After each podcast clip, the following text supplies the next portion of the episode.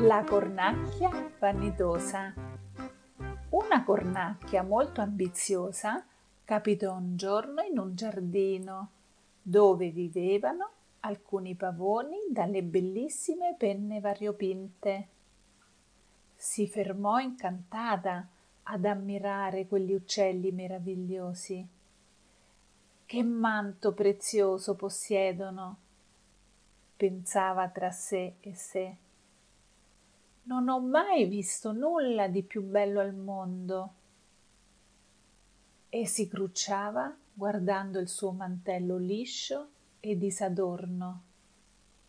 Da quel giorno non fece che pensare alle piume bellissime dei pavoni. Se le capitava di specchiarsi in qualche laghetto, vedendo le sue piume nere e corte, diventava triste un giorno, mentre osservava quei suoi simili fortunati, vide sul terreno alcune penne che gli uccelli avevano perso. La cornacchia pensò, ora mi infilerò sulla coda quelle penne e avrò anch'io un manto prezioso come i pavoni. Detto fatto, prese le penne, se le infilò alla meglio e corse dalle sue compagne cornacchie. Tutta impettita camminò in mezzo a loro, esclamando Pua! Come siete brutte con quelle pennacce nere! Guardate invece il mio manto! Le cornacchie però l'accolsero piuttosto male. Chi credi di essere?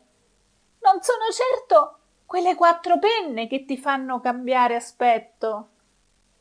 Rimani sempre una cornacchia come noi. Quanto siete sciocche, rispose la cornacchia vanitosa e se ne andò a vivere con i pavoni.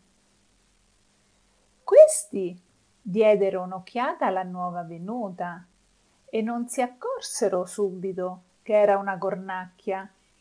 Così dissero tra loro.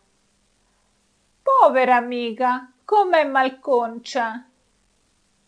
La cornacchia allora, per farsi notare, lanciò un bel grido, ma al suo assai sgraziato, i pavoni la riconobbero subito e la fecero scappare a furia di beccate l'uccello, pesto e spennacchiato, tornò dalle sue compagne. Ma anche queste la scacciarono con male parole. Per aver troppo voluto, si ritrovò sola ed evitata da tutti, anche dalle sue compagne. Morale della favola?